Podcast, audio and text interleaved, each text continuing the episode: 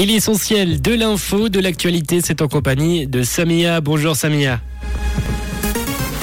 Bonjour à tous. Plus d'autonomie pour les infirmières et les infirmiers suisses.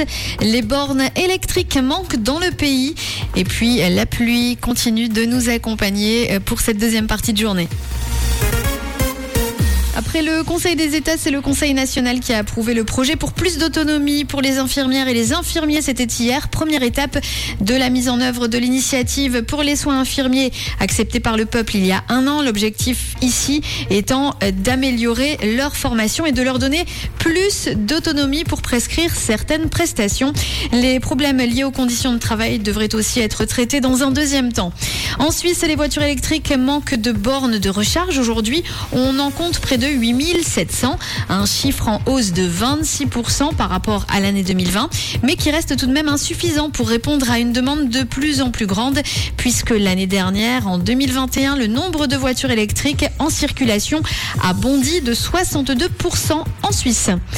Le marché de Noël de Montreux s'adapte aux contraintes énergétiques et l'objectif cette année, c'est de consommer moins, entre 20 et 30% d'énergie en moins par rapport à l'année dernière.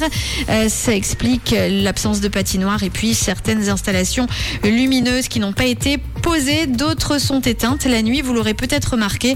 Rappelons que l'année dernière, le marché avait dû composer avec les contraintes sanitaires.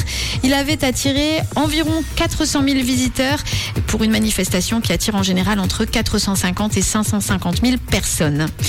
Plus rien n'arrête Elon Musk, le patron de Tesla, n'exclut pas de créer son propre smartphone.